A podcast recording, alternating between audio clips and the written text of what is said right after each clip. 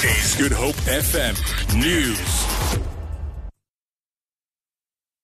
has been arrested for being in possession of 90,000 Mandrax tablets on the N1 outside Laingsburg in the Karoo.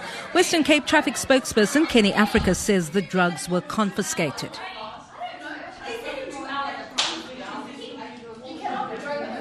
Traffic officers stopped a Volkswagen Polo motor vehicle and after a thorough inspection they confiscated 90,000 Mandrax tablets with a street value of 4.5 million rand. Civil society organization Right to Know campaign says if State Security Minister David Mahlobo can mislead Parliament and the public, he should not be trusted. The organization's statement comes after Mahlobo made two contradictory statements in less than 48 hours about former Wits SRC leader Mcebo Dlamini. In the first one, Mahlobo allegedly said Dlamini had been to his house but later told the National Assembly on Wednesday that Dlamini had never been in his house. Right to Know's Alex Hotz. I think we've seen this kind of attitude coming from the minister and the ministry for a long time. I mean, this is not the only incident that he's been involved in in the last week and a bit. He's also, you know, had this whole um, rhino poacher situation and denying, you know, any involvement with that.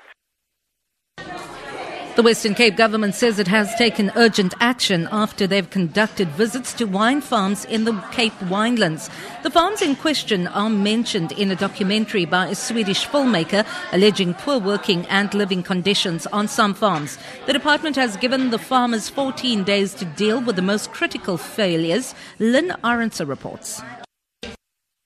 The Labour Department found that on one of the farms, the workers did not have access to safe drinking water and that the housing on the farm was not up to standard. Western Cape Minister of Economic Opportunities, Alan Winde, says they have met with the Department of Labour and wine and agriculture organisations to map a way forward. Winde says the visits to the farms gave clear evidence that there are still farm employees who receive poor treatment and that this is not acceptable. Some of the interventions that will be taken by the department will include joint information sessions with the Department of Labour and Agri Western Cape around health and safety training. All parties have also undertaken to share information pertaining to issues on wine farms in future. Personnel from the Cape Town Fire and Rescue Service have been dispatched to the University of the Western Cape following reports of a fire in the nature reserve area on the campus. Cape Town Fire Chief Theo Layne says the cause of the fire is still not known at this stage. UWC, it was a vegetation fire in the um, nature uh, reserve area. The cause is unknown at this stage, but we still have got vehicles on the scene there, uh, just damping down. No property damage or injury.